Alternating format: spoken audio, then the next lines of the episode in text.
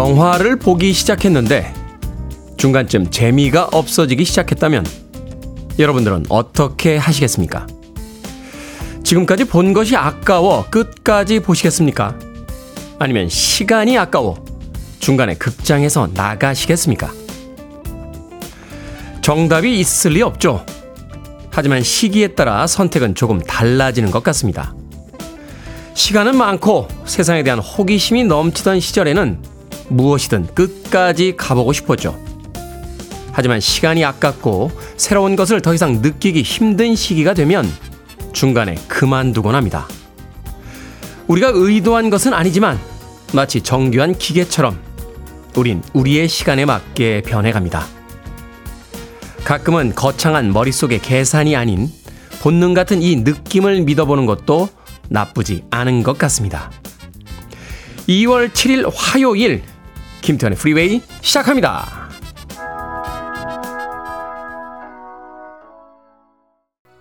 마크 노플러의 기타 연주 경쾌하죠. 다이어 스트레이츠의 Walk of Life 듣고 왔습니다. 빌보드 키드의 아침 선택 김태훈의 프리웨이 저는 클 때 짜 쓰는 테디 김태훈입니다. 김성균님 반갑습니다. 아침 인사 건네주셨고요. K124861747님 테디 안녕하세요. 날씨 포근합니다. 바람에서 봄 내음이 나네요 하셨고요. 4655님께서는 대전은 영상의 날씨로 포근하게 출발합니다. 오늘도 프리웨이에 기쁜 마음으로 출석합니다. 김태용님, 이제 낮 시간이 길어지고 있네요. 봄이 오나요? 하셨고요. 신영란님, 오늘 처음 오셨는데 좋은 아침입니다. 라고 아침 인사 보내주셨습니다. 오늘 서울도 뭐 곳에 따라 조금 차이가 있긴 있겠습니다만, 아, 영상으로 시작을 하고 있는 것 같아요. 며칠 전에 비하면 날이 굉장히 많이 풀렸다 하는 생각을 해보게 됩니다. 기온이야 아직 2월, 3월이 남아있기 때문에 다시 영하권으로 떨어질 날들이 많겠습니다만, 날이 조금씩, 낮 시간이 조금씩 길어지고 있는 건 분명한 사실인 것 같아요. 한겨울 동안은 어 7시에 방송을 시작했을 때도 저 강변북로로 보이는 하늘의 빛깔이 완전히 새까맸는데 이제는 7시가 되면 파랗게 아침이 다가오는 모습이 보이기 시작합니다. 자, 길고 지루하고 우리를 혹독하게 괴롭혔던 겨울이 조금씩 저 멀리 물러나고 봄이 가까워지고 있다 하는 희망이 보이기 시작합니다. 겨울 싫어하시는 분들 조금만 더 버텨보시길 바라겠습니다. 자, 오늘도 7시부터 9시까지 2시간 동안 여러분들과 이야기 그리고 즐거운 음악들 함께 나눕니다. 청취자들의 참여 기다립니다. 문자번호 샵 1061, 짧은 문자 50원, 긴 문자 100원, 콩으로는 무료입니다. 유튜브로도 참여하실 수 있습니다. 여러분은 지금 KBS 2라디오 김태훈의 프리웨이 함께하고 계십니다. KBS 2라디오 yeah, 김태훈의 프리웨이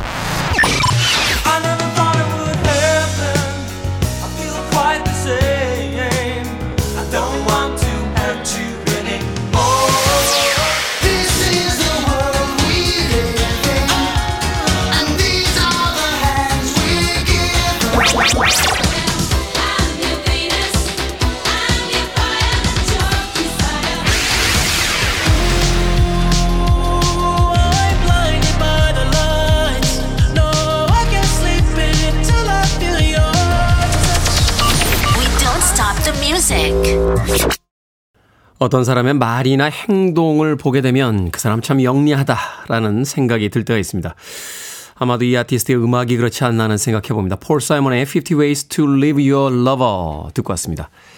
이 폴 사이먼은 사실 사이먼 앤 가펑클의 멤버로만 어, 알고 계신 분들이 많습니다만 소위 이야기하는 이제 아티스트들의 아티스트로서 어, 굉장히 높은 평가를 받고 있는 그런 아티스트입니다. 어, 포크 음악뿐만이 아니라 이 월드 뮤직을 또 팝 음악에 도입을 해서 아주 높은 완성도의 곡들을 많이 만들어냈죠. 밥 딜런의 포크락이 약간 거칠면서 어떤 진솔한 진정성의 그 무게를 두고 있다면 이 폴 사이먼은 포크록마저도 아주 세련되게 만들어내는 아주 음악적인 아주 뛰어난 놀라운 재능을 보여주는 그런 아티스트입니다. 폴 사이먼의 50 Ways to Leave Your Lover 듣고 왔습니다. 자, 3827님, 테디 새벽 요가 마치고 문자 보냅니다. 오늘 임용고시 결과 나오는 날인데 너무 떨려요. 결과에 상관없이 저를 응원하고 싶은데 자꾸 눈물이 납니다. 용기를 주세요. 하셨습니다. 임용고시 결과 오늘 나옵니까? 결과에 상관없이 응원합니다. 오늘 원하는 결과가 나오지 않아도 용기를 잃지 마십시오. 용기를 잃지 않으면 인생은 고작 한 계단 정도 밑으로 내려왔을 뿐이지, 혹은 그 자리에 머물러 있을 뿐이지, 그렇게 크게 잃은 것이 없습니다. 3827님, 힘내시라고 제가 아메리카노 모바일 쿠폰 한 장 보내드리겠습니다. 자, 8120님, 테디, 저 오늘 건설기계 자격시험 보는 날입니다. 시험 결과는 공부에 비례한다는 원칙 아래 정직하게 공부했는데 응원해주세요. 화이팅! 이라고 하셨습니다. 자, 건설기계 자격시험이면 이제 실기도 있지 않을까요? 오늘 실기 보시는 날인가요? 아니면은 이론 시험 보시는 날인가요? 시험 결과는 공부에 비례한다라고 하시는 거 보니까 이론 시험 보는 날이 아닌가 하는 생각이 듭니다. 붙으실 거예요. 어, 우리의 시험에 임하는 원칙 있지 않습니까? 아, 붙을 때까지 한다. 인디안 기우제와도 같은 붙을 때까지 하기 때문에 시기의 문제일 뿐이지 언젠간 붙습니다. 8120님 가벼운 마음으로 시험 보고 오시길 바라겠습니다. 임병혜님 테디 어제 혼자서 가구 위치를 바꿨습니다. 남편한테 부탁해도 안 해줘서 혼자 했더니 온몸이 아프네요. 테디도 가끔 가구 위치 바꾸나요? 하셨는데. 저요? 어, 생각해보니까 가구 위치를 바꿔본 적은 없는 것 같은데요. 가구랄 게 없습니다. 어, 집에 가구가 뭐가 있죠? 어, 침대, 책장, 책상, 효파, 탁자. 예. 장은 다 붙박이장. 예. 옮길 게 없습니다. 예. 뭘 옮기죠? 어,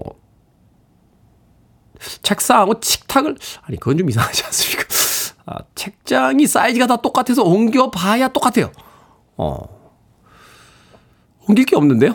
예, 옮길 게 없습니다. 예, 옮길 게 없어서 안 아픕니다. 저는 임명인 가고 옮기다가 아프지 마시고 글쎄요. 아마도 바깥에서 시간을 많이 보내는 남편들은 집안에서의 가구 위치가 그다지 중요하게 느껴지지 않겠습니다만 집에서 많은 시간을 보내는 이 전업주부들에게는 조금씩 뭔가 변화를 주고 싶은 그런 생각이 들기 마련이죠. 임평희님, 다음에는 꼭 남편분한테 저 가구 좀 옮겨줘. 라고 하셔서 아프지 마시길 바라겠습니다. 힘쓰셨으니까 제가 치킨 한 마리하고 콜라 보내드릴게요. 가구 바꾼, 아, 바뀐, 가구의 위치가 바뀐 새로운 집 같은 집에서 맛있게 치킨 드시길 바라겠습니다. 자, 5234님께서 신청하신 음악으로 갑니다. 제니퍼 페이지, 크러쉬.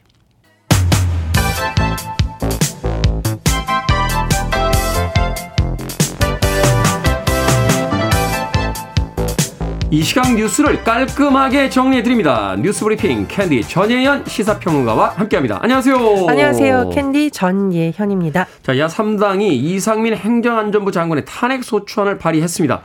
이태원 참사 대응에 책임을 묻기 위해서라고 하는데 여당 쪽 특히 이 대통령실에서는 뭐 법을 어겼냐, 범법행위를 했냐, 무슨 탄핵이냐 하면서 뭐 격렬히 반발하고 있습니다. 그렇습니다. 일단 어제 상황을 좀 보면은요. 민주당은 의원총회를 열었고 의원 80% 이상이 찬성한 사전 온라인 의견 수렴이 되었다고 하죠. 당론으로 결정이 됐고 민주당과 함께 다른 당까지 합해서 야 3당이 공동으로 이상민 행정안전부 장관에 대한 탄핵 소추안을 발의했습니다. 야 3당이 소추 사유로 적시한 내용을 살펴보면 이 장관이 참사 전에 예방 조치도 제대로 하지 않았고 참사 후에도 신속한 대응을 하지 않았다라는 거고요. 국민보호 의무를 규정한 헌법 재난안전관리법을 위반했다라고 지적하고 있습니다. 또 이 장관이 2차 가해성 발언을 일삼고 국정조사에서 책임을 회피하라고 했다. 즉 공무원의 품위 유지 위반도 의무도 위반했다라는 것이 야당의 주장입니다. 일단 이제 국회법에 따라 절차를 살펴보면은요. 72시간 안에 표결을 마쳐야 되는데 따라서 8일 아마 표결이 될 것이다 라는 전망이 나오고 있고 요건을 보면 제적 의원 과반 찬성으로 의결이 되는데 지금 뭐 민주당 의석만 해도 어, 가결이 될 수 있는 상황이죠. 그렇죠. 만약에 가결이 된다면 헌정 사상 첫 국무위원 탄핵 사례가 되고요.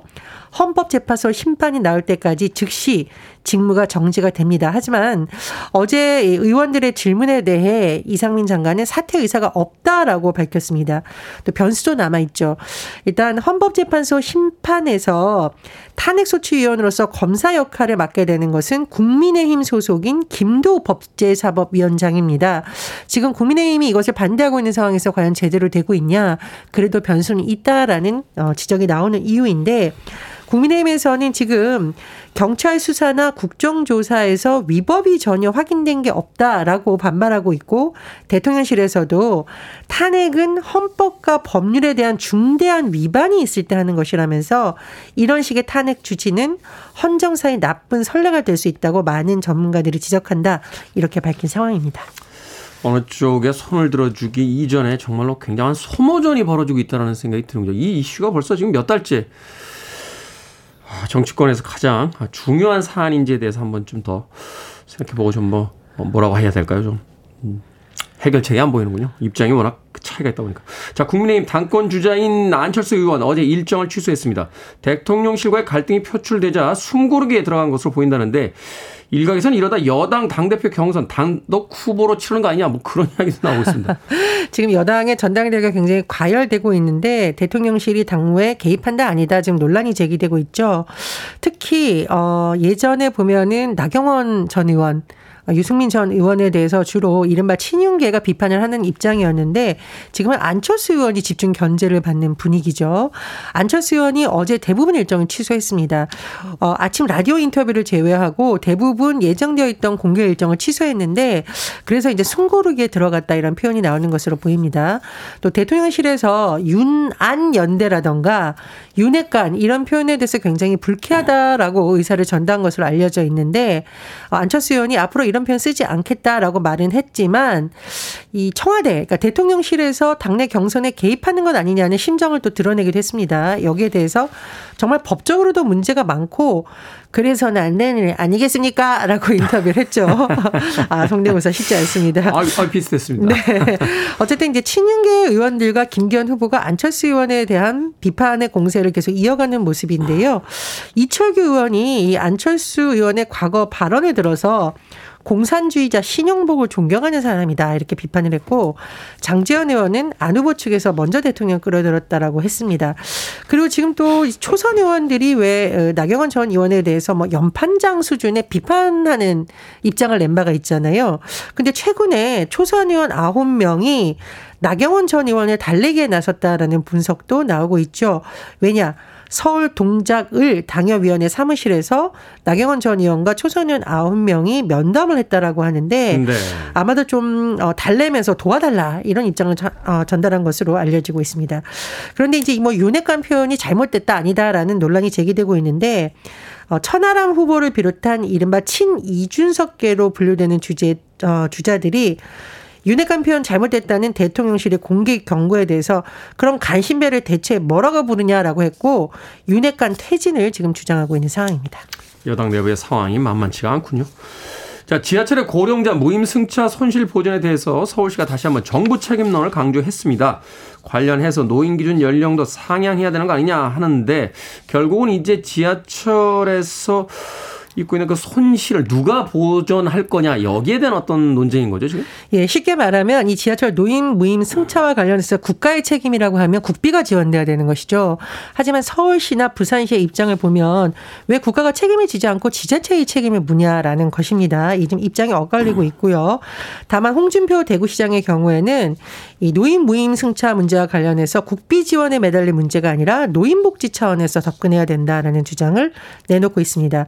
현재 법적으로 노인 기준 연령이 만 65세입니다. 이걸 상향해야 된다라는 주장이 일각에서 제기되고 있는데 또 일각에서는 한국의 노인 빈곤율이 2021년 기준 37.6%로 네. OECD 국가 중에 가장 노인 빈곤율이 높은데 아, 엄청 높네요. 예, 그래서 이 연령 상향 뭐 논의해 볼 수는 있지만 이렇게 노인 들의 빈곤율이 높은데 자칫하면 더 노인들의 삶이 어려워지는 것 아니냐 이런 우려도 제기되고 있습니다. 그렇죠. 노인 복지에 대한 부분은 전체적인 관점에서 봐야지 이걸 사업 부분마다 잘라서 손실이 있다라고 이야기하는 건 좀 아니지 않나 하는 생각이 드는군요. 자, 튀르키예 예전에 터키라 불렀습니다만 이제 튀르키예죠. 큰 규모의 지진이 발생했습니다. 인명피해 심각하다고요.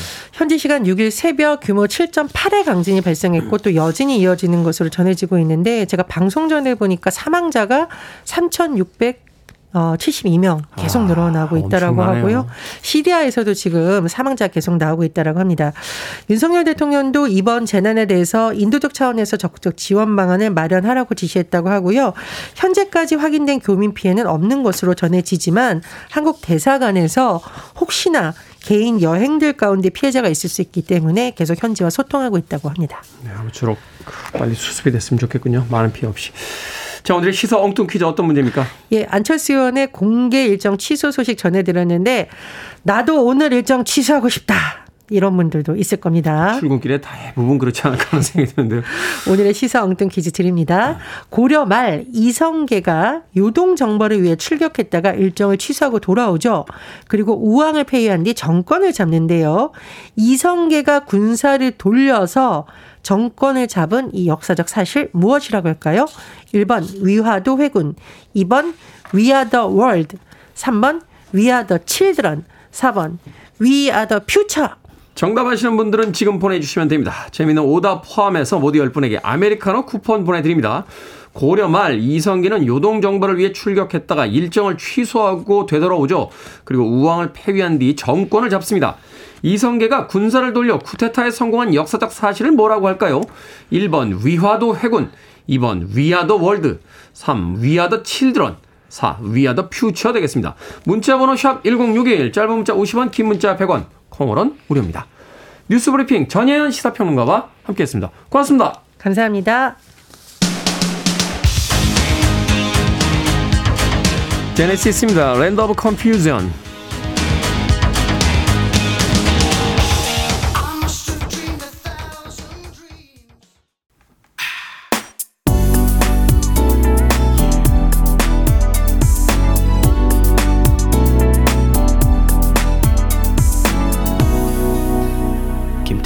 Freeway. 김혜련님께서요. 카사블랑카 이 노래 들으면 최헌 가수님이 생각이 납니다. 저는 MZ 세대랑은 거리가 상당히 멀죠. 라고 하셨는데 저도 음악 들으면서 고 최헌 씨 떠올려봤습니다. 564님과 6802님, 1173님, 3193님께서 신청해 주신 버티 히긴스의 카사블랑카 듣고 왔습니다.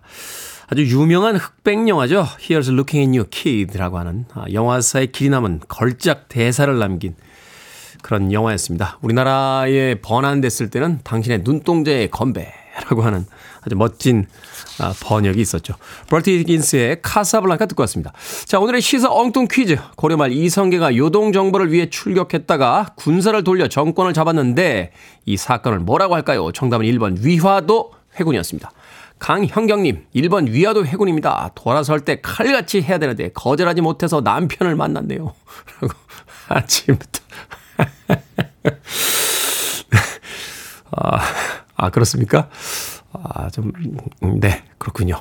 자, 4477님, 1번 위화도 해군, 제주도에서 보냅니다. 라고 하셨고요. 7678님, 위화자 좋다. 하남에서 여의도 출근길 아직 천호도 못 가는데 출근길 회군하고 싶습니다. 라고 하시면서 막히는 길에 있는 아, 출근길 셀러맨들 또 출근자들을 대변해서 7678님께서 문자 보내주셨습니다. 자, 방금 소개해드린 분들 포함해서 모두 10분에게 아메리카노 쿠폰 보내드리겠습니다. 당첨자 명단 방송이 끝난 후에 김태훈의 프리웨이 홈페이지에서 확인할 수 있습니다. 콩으로 당첨이 되신 분들은 방송 중에 이름과 아이디 문자로 알려주시면 모바일 쿠폰 보내드리겠습니다. 문자 번호 샵 1061, 짧은 문자 50원, 긴 문자 100원입니다. 자, 김원성님께서 신청하신 곡이에요. 네나, 99 Luftballons. 99 Jahre Krieg ließen keinen Platz für Sieger. Kriegsminister gibt's nicht mehr und auch keine Düsenflieger. Heute zieh ich meine Runden, seh die Welt in Trümmern liegen, hab einen Luftballon gefunden, denk an dich und lass ihn fliegen.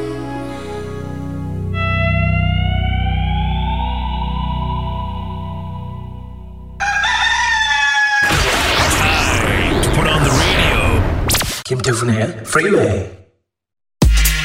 Are you ready?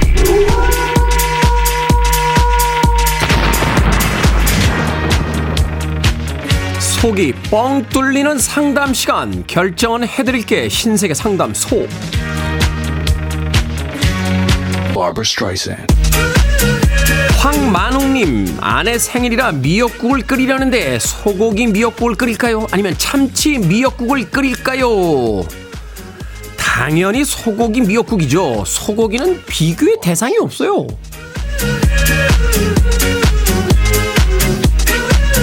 3171님, 후배 직원들과 친하게 지내려고 아이브나 유진스 얘기를 했는데 별로 좋아하지 않는 것 같습니다. 그래도 계속 도전해 볼까요? 아니면 이야기하지 말까요? 그만합시다. 그냥 모르는 이야기 아는 척 마시고요. 밥값이나 내주세요. 그리고 유진스 아니고요. 뉴진스예요.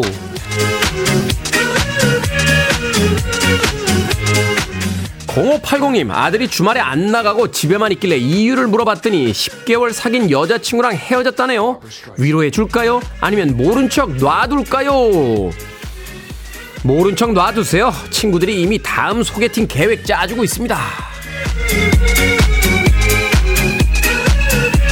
5039님, 친구가 남자 보는 눈이 엉망진창인데요. 이번에 만나는 남자친구 역시 별로더라고요.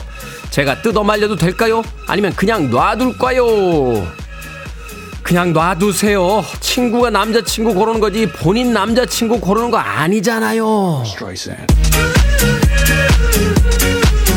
방금 소개해드린 네 분에게 선물도 보내드립니다. 콩으로 뽑힌 분들 방송 중에 이름과 아이디 문자로 알려주세요. 고민 있으신 분들 계속해서 보내주시면 이 시간에 해결해드립니다. 문자번호 샵 1061, 짧은 문자 50원, 긴 문자 100원, 콩으로는 무료입니다. 초록별님께서 신청하신 곡이에요. 위켄드, Blinding Lights.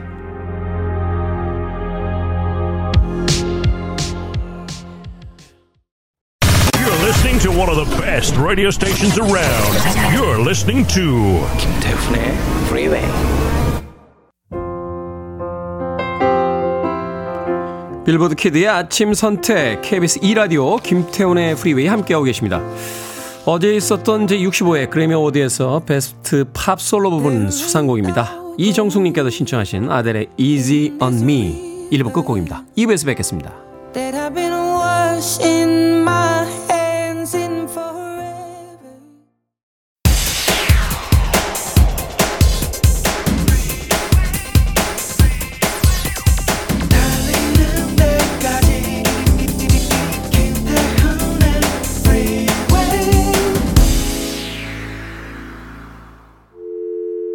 I need your arms around me. I need to feel your touch.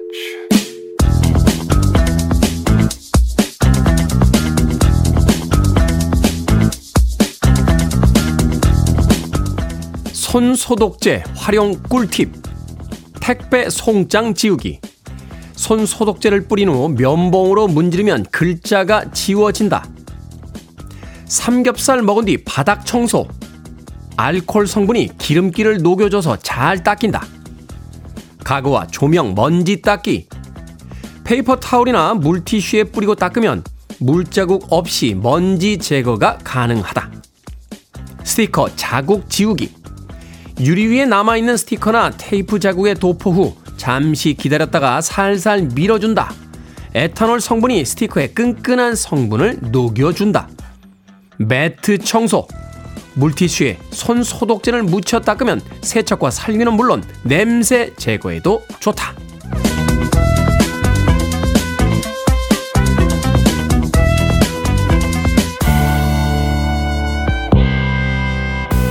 A golden bird that flies away, a candle's fickle flame.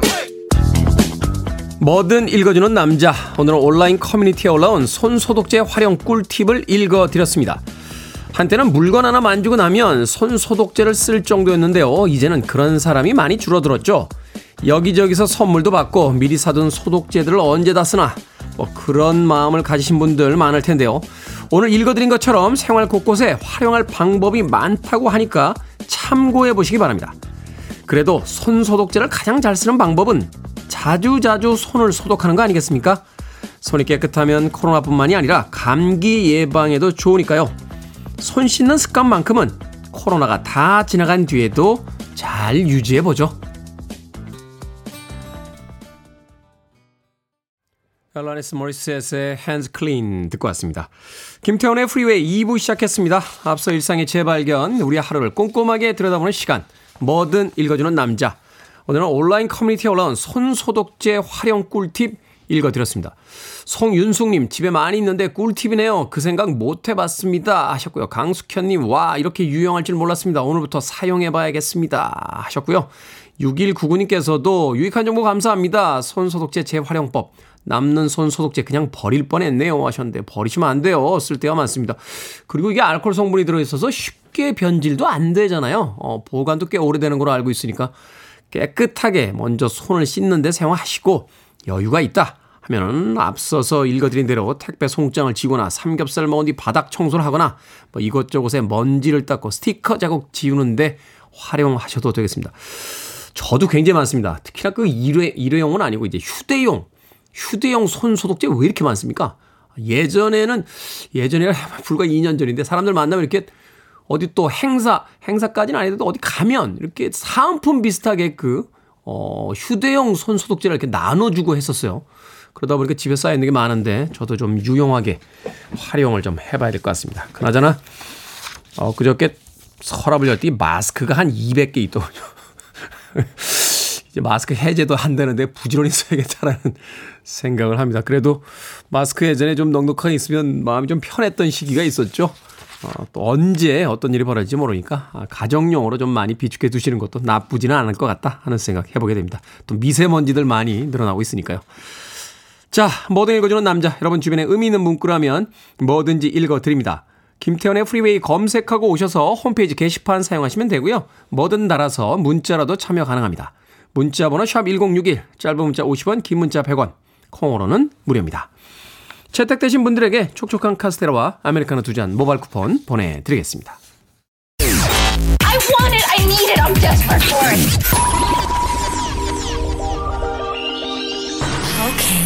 Do it. 김태훈의 Freeway. 음악 참 쉽게 만들고 쉽게 하는 것 같습니다만 찬찬히 들어보면 꽉 차 있는 그 편곡이 아주 놀라운 완성도를 보여주는 곡입니다. 김영애, 김경애님께서 신청해 주신 토토의 99 듣고 왔습니다. 앞서 들으신 곡은 브랜다 로셀의 피아노 인 더 다크까지 두 곡의 음악 이어서 들려드렸습니다. 7258님, 테디, 우리 딸 안소희, 아들 안도윤 이름 한번 불러주세요. 오늘 딸 고등학교 졸업식이에요. 수능 치고 고3 지나고 이제 어엿한 대학생이 된 너의 꿈을 응원해. 라고 7258님께서 딸인 안소희 양, 그리고 아들인 안도윤 군의 이름 불러달라고 문자 보내주셨습니다. 자, 이제 고등학교 졸업하고 대학생이 됩니까? 아, 피자 한 판하고 콜라 보내드릴게요. 가족들과 함께 맛있게 나누시고, 따님의 또 새로운 출발에 에, 저희 또 축하의 메시지도 어, 전해 주시길 바라겠습니다. 7705님, 김태훈의 프리웨이 명진행장님, 네, 진행자님, 네. 가끔 이렇게 발음이 잘 안 될 때가 있어요. 왜 그러죠? 알랄랄랄. 김태훈 프리웨이의 명진행자님. 네, 이곳 연안부두 낚시터입니다. 낚시터에서 허송세월 보내는 애청자입니다. 라고 하셨는데, 낚시터에서 왜 허송세월을 보내고 있습니까? 세월을 낳고 있는 거죠. 강태공 선생님, 어, 여만 강태공 선생님도 낚시하시다가 세상에 나온 게 80이 넘으셨었어요. 예, 허송세월 하는 거 아닙니다. 다 머릿속으로는 복잡한 전쟁을 하고 있죠. 그렇지 않겠습니까? 남들이 보기에는 야 팔자 편하다. 너는 아무 일도 안 하고 그냥 노는구나라고 하지만 세상에 그런 사람이 어디 있겠습니까? 자기 인생에 대한 복잡한 고민들이 있죠.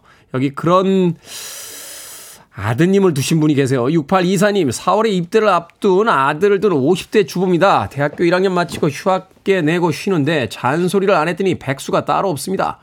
낮 3시쯤 일어나고 새벽 5시까지 게임하다가 잡니다. 새벽에는 주방에서 시끄럽게 달그락거리면서 라면 끓이고 하숙생이 따로 없네요. 군 입대 전에 같이 시간 내서 만난 것도 먹고 드라이브도 하고 산책도 하고 싶은데 그냥 아들이 편하게 놔두는 게 맞는 걸까요? 하셨습니다. 6824님. 입대 앞둔 성인 아들 마음대로 되겠습니까? 내버려 두십시오. 머릿속은 복잡합니다. 그리고 군대 가면요. 알아서 빠릿빠릿해지니까 그 만끽하고 있는 자유 시간 너무 침범하지 마시길 바라겠습니다. 6824님. 자, 고승현 씨께서 신청하신 곡이에요. 메리 제이 블라이즈. A Night to Remember.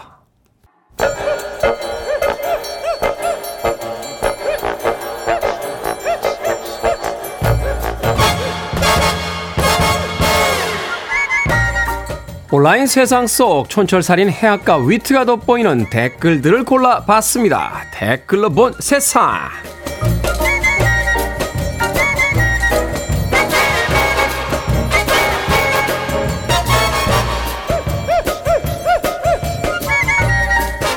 첫 번째 댓글로 본 세상 혼밥을 하는 사람의 대사증후군 발생 위험이 1.3배 높다는 연구 결과가 나왔습니다. 개명대 연구팀이 65세 미만 성인 남녀 1만여 명을 추적 분석한 결과인데요.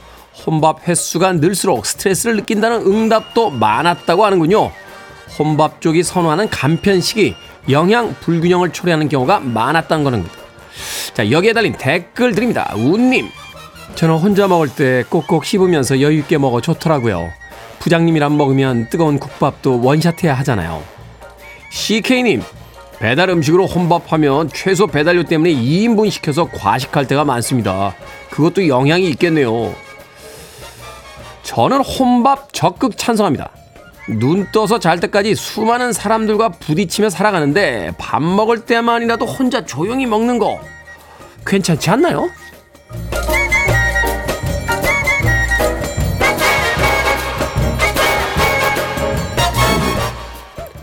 두 번째 댓글로 본 세상. 최근 섭식장애를 앓는 10대가 늘고 있다고 합니다. 신경성 식욕부진증으로 병원을 찾는 환자는 5년 전에 비해 30%나 늘었다는데요. 이 중 10대 청소년이 25%라고 하는군요. 10대 사이에서는 뼈가 보일 정도로 마른 몸을 뜻하는 뼈말라 체형이 인기를 끌고 있다는데요. 단식을 하거나 조금만 살이 쪄도 자책을 한다고 합니다. 여기에 달린 댓글 드립니다.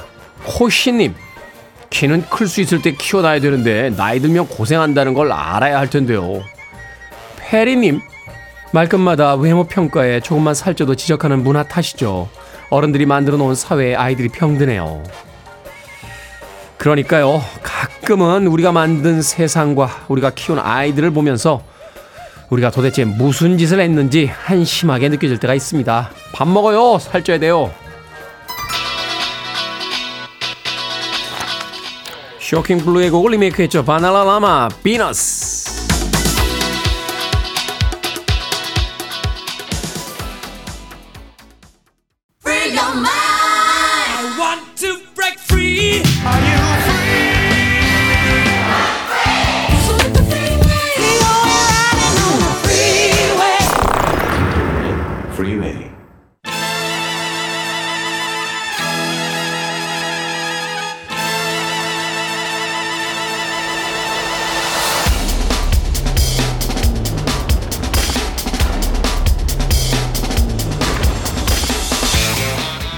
경제 뉴스 알기 쉽게 풀어드립니다. 언더스탠딩의 안승찬 경제 전문 기자와 함께합니다. 이게 뭐니 사무소 안승찬 기자님 나오셨습니다. 안녕하세요.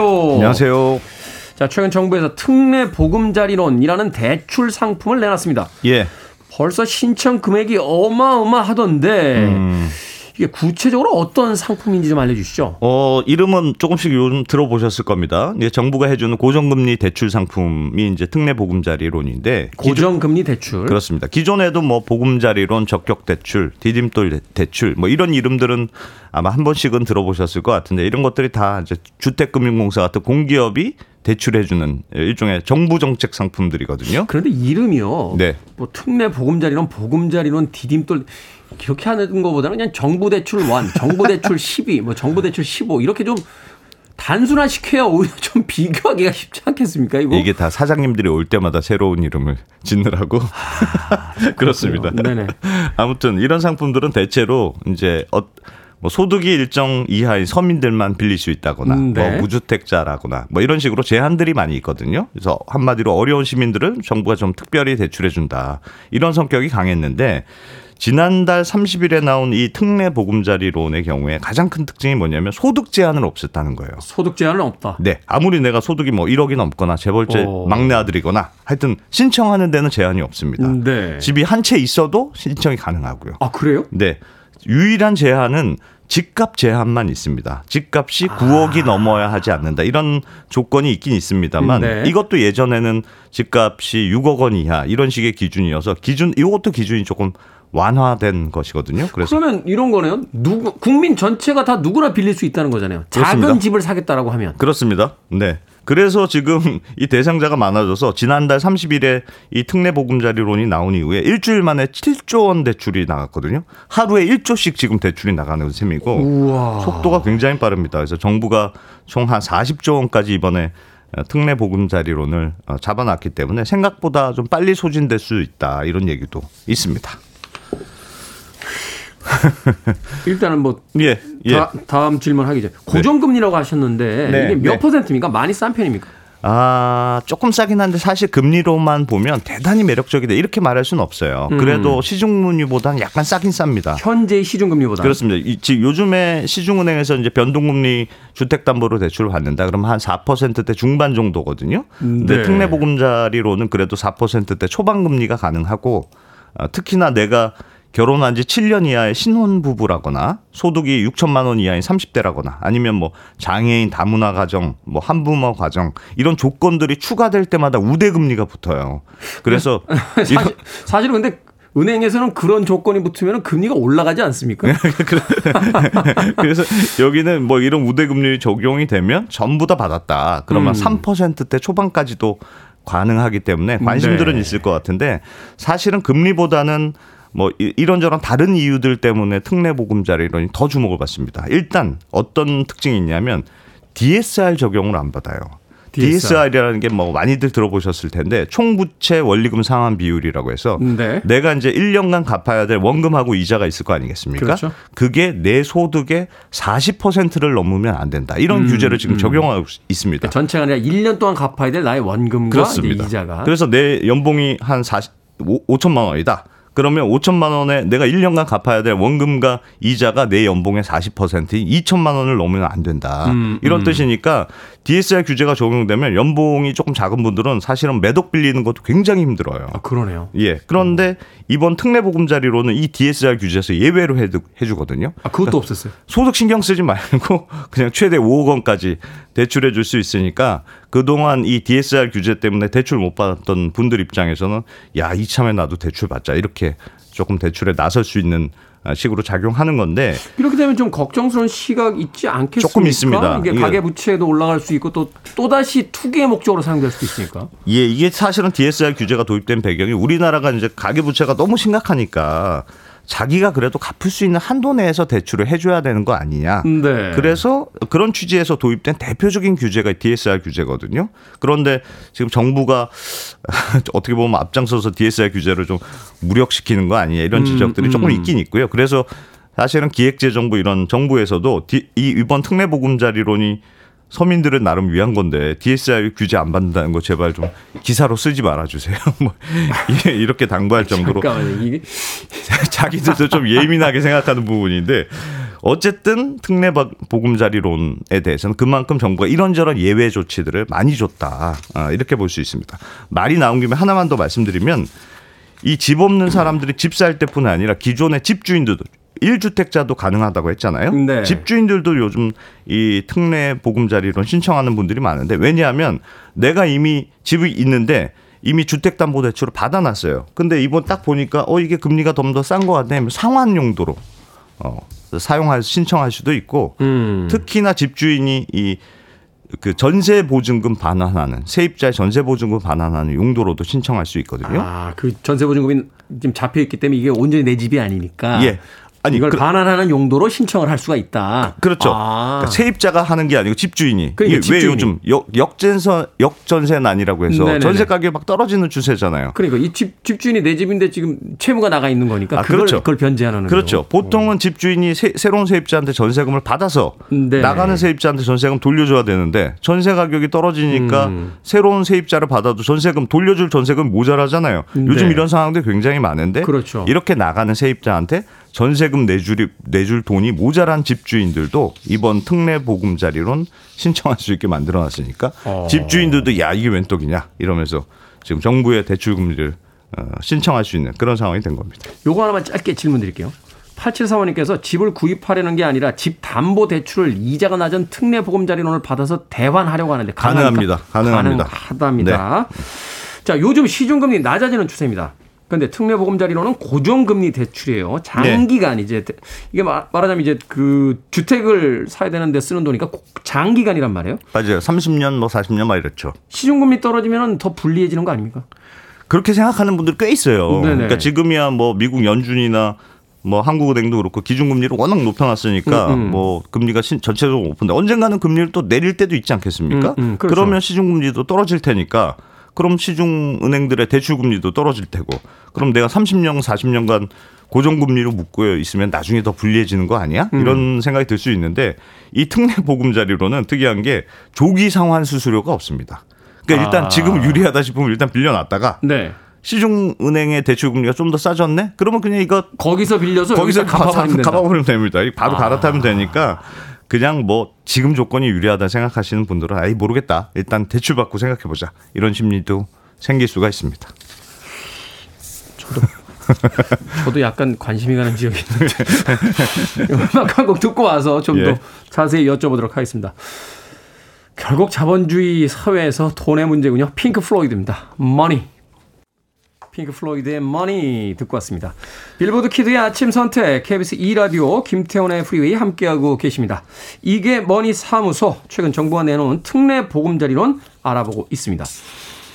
자, 정부가 네. 아, 한동안 이제 부동산 규제를 하겠다라고 네. 음. 해서 이제 뭐 분양 경기 안 좋아졌다 뭐 이런 부동산 뭐 거래가 없다 이런 뉴스가 이제 많이 나온 것까지는 압니다. 네. 뭐 그렇다 하더라도 이렇게 파격적인 대출 상품을 내놓은 이유가 있습니까? 글쎄요. 하여튼 뭐 정부 설명은 우린 절대 빚내서 집사라는 거 아닙니다. 뭐 요즘 이렇게 설명하고 있고. 아니 말은 그런데 지금 내놓은 내놓은 대책은 약간 그런 느낌인데요. 뭐 이게 공식적인 설명은 이래요. 요즘 이제 사실은 금리가 높아진 건 사실이니까 이런저런 금리 때문에 힘든 분들은 많이 있거든요. 그러니까 정부의 정책 자금 대출을 좀 더 많은 사람들한테 제공해서 사람들의 대출 부담을 좀 줄여주려고 하는 거다. 이게 이제 공식적인 설명입니다만. 그거는 이자율로만 이야기할 수 있는 건데 이제 자격을 완전히 완화해 버렸다는 건 조금 다른 예. 개념이잖아요. 조금 그렇긴 하죠. 요즘 어. 근데 사실은 전세 가격도 계속 떨어지고 있고 집값도 좀 음, 떨어지고 있는 상황에서 정부가 이런저런 부동산 대출 규제를 계속 풀어주고 있거든요. 그 와중에 이번 이제 특례 보금자리론도 나온 거여서 정부가 이 부동산 시장이 너무 망가지는 것에 대해서 좀 많이 걱정하고 있는 시각이 반영된 정책 아니냐 이런 해석들이 있는데 네. 실제로 좀 눈에 띄는 게 이 부동산 시장에서 특례 보금자리론의 대상이 되는 게 9억 원 이하의 아파트라고 했잖아요. 요 아파트 거래량이 눈에 띄게 지금 증가하고 있습니다. 그러니까 그동안 부동산 시장에서 사려는 사람이 사실 거의 없었던 시장이었는데 어쨌든 매수하겠다는 사람들이 생겨나기 시작했다는 뜻이고요. 눈길을 끄는 건 고가 아파트 거래량도 지금 덩달아 늘고 있거든요. 고가 아파트까지. 그렇습니다. 이건 이것도 규제 완화의 효과인데 예전에는 사실은 서울 같은 규제 지역에서는 집값이 15억 원이 넘는 좀 고가 아파트다. 그럼 아예 대출이 안 됐단 말이에요. 네. 근데 작년 말 정도부터 이 15억 원이 넘는 아파트 대출 규제도 풀어졌거든요. 그러니까 고가 아파트도 지금 거래가 좀 되기 시작하는 그런 분위기인데 어, 뭐 사실은 집값이 너무 떨어지면 정부 입장에서 이런저런 경제 부작용이 생기기 때문에 뭐 건설업이라든지 예. 은행, 은행 이라든지 당연히 걱정을 해야 되는 문제고 또 대출이 필요한 사람들한테는 또 대출을 해주는 게 꼭 나쁘다고 볼 수는 없습니다만 이제 또 집값의 거품이 조금 꺼지기 시작한 분위기였는데 너무 앞서서 부동산 부양책 쓰는 거 아니냐 이런 시각도 있고 이거는 좀 의견이 엇갈리는 것 같습니다. 그러니까 지금 시중에 돈이 너무 많이 풀려 있다라고 해서 사실은 금리를 올리고 있었던 거잖아요. 음. 물론 이제 미국의 금리를 이제 쫓아가는 뭐 그런 이유도 있었습니다만 그런데 예. 이렇게 다시 그 정부 쪽에서 돈을 이제 시중에다 풀어버린다라고 하면 네. 금리 정책이 사실은 별 효과를 못 거두는 게 아닌가 하는 생각이 드는데 예. 자 특례 보금자리론 정부의 정책 대출이면 정부가 비용을 들여서 대출을 해주는 겁니까? 이게 구조가 어떻게 되는 겁니까? 아, 이 그렇죠. 주택금융공사도 땅 파서 장사하는 게 아니니까. 그러니까요. 이 특례 보금자리론 같은 걸 해주려면 어디서 돈을 빌려 와야 됩니다. 네. 근데 어떤 방- 방식으로 빌리냐 하면 이제 신청한 이제 대출들이 굉장히 많을 거 아니겠어요? 그런 대출들을 여러 개를 모아서 MBS라고 하는 주택저당증권 상품으로 만듭니다. 그러니까 네. 비유를 하자면 여러 대출 상품 하, 하나로 모아서 먹기 좋은 일종의 쌈을 싸는 거예요. 쌈밥을 만드는 거예요. 아, 한달 묶는다. 그렇습니다. 여기다가 이 쌈밥을 사람들이 먹기 좋게 만들어야 되니까 맛있는 이런저런 양념도 추가를 해야 되거든요. 그래서 주택금융공사도 만약에 대출 못 갚는 사람이 있으면 내가 대신 갚아줄게. 이런 지급 보증도 해주고. 그래서 이렇게 한 입에 쏙 들어가는 쌈밥을 만들어서 연기금이라든가 보험사처럼 아주 장기적으로 투자해야 되는 그런 곳에 팔아서 그 돈으로 대출을 해주는 거거든요. 그러니까 네. 생각해 보면 정부가 지급 보증해주고 그 돈으로 사람들한테 대출을 해주고 있다 이렇게 이해하시면 되고 그래서 만약에 중간에 못 갚는 사람이 나온다거나 아니면 시중금리가 내려가서 중도 상환하는. 사람들이 네. 많아졌다 그럼 그 부담을 주택금융공사가 조금 지는 그런 구조로 돼 있는 거죠. 조금이 아니라 다 줘야 되는 거? 물론 뭐 그걸 반영해서 금리도 조금 높여서 하- 합니다만 그럼 어쨌든 부담은 지는 구조입니다. 그래서 더 문제는 어, 요즘 나오는 얘기들은 이게 지금 40조 원이나 되는 돈을 마련을 해야 되니까 이 그렇죠. 주택금융공사가 쌈밥이라고 말씀드렸던 MBS를 굉장히 많이 발행해야 되는 거거든요. 네. 근데 아시겠습니다만 돈을 빌리려는 사람들이 많아졌다. 그러면 서로 돈 빌리려는 경쟁이 막 일어나기 때문에 네. 한 푼이라도 이자를 더 쳐준다고 해야 돈을 빌릴 수가 있지 그렇죠. 않겠습니까? 그러면 금리가 이제 올라가게 마련이에요. 그러니까 MBS 발행이 많아지면 MBS를 발행하는 금리가 올라갈 수밖에 없고요. 그렇죠. 그러면 공기업이 지급 보증한 채권들이 시중에 또 많아지는 거니까 다른 채권 금리도 덩달아서 올라갑니다. 네. 왜 작년에 기억해 보시면 한전이 적자 문제가 심각하긴 한- 합니다만 아 돈이 너무 없다 그래서 한전채 한전이 발행한 채권을 미친 듯이 발행한 적이 있었거든요. 그러니까 말하자면 이제 과 미래의 어떤 수익을 미리 당겨오는 거잖아요. 그렇습니다. 어, 근데 네. 한전이 아무리 적자가 많다 그래도 공기업이니까 이게 망할 가능성이 거의 없는 회사거든요. 음, 네. 그래서 신용 등급으로는 최고 등급입니다.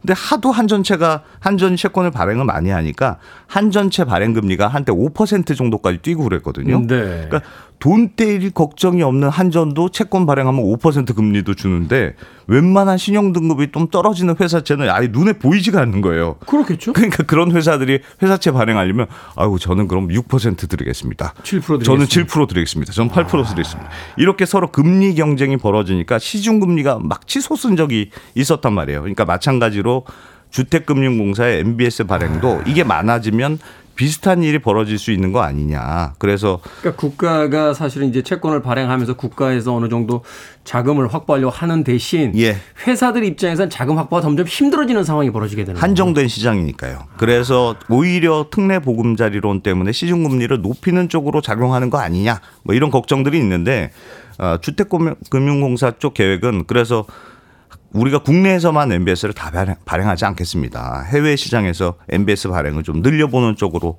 해보겠습니다. 이렇게 설명하고 있는데요. 실제로 발행이 어떻게 이루어질지는 그건 좀 지켜봐야 될 것 같습니다. 해외 쪽에서 발행하면은 5% 이자 해외에다 줘야 되는 복잡하네요. 예. 경제 정책에 참 왕도가 없다는 걸 다시 한번 깨닫게 되는데 네. 올라도 문제, 내려도 문제. 자, 현명한 소비자의 어떤 판단이 정말로 필요한 그런 시기가 아닌가 하는 생각이 듭니다. 자, 이게 뭐니 사무소 오늘은 특례 보금자리론에 대해서 지금까지 언더스탠딩 앙승찬 경제 전문 기자와 이야기 나눠봤습니다. 고맙습니다. 고맙습니다.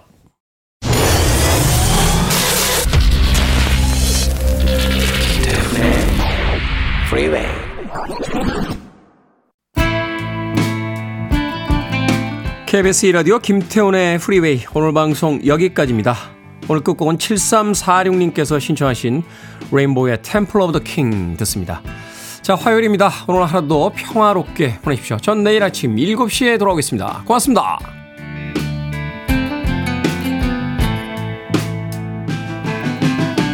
One day in the year of the fox came a time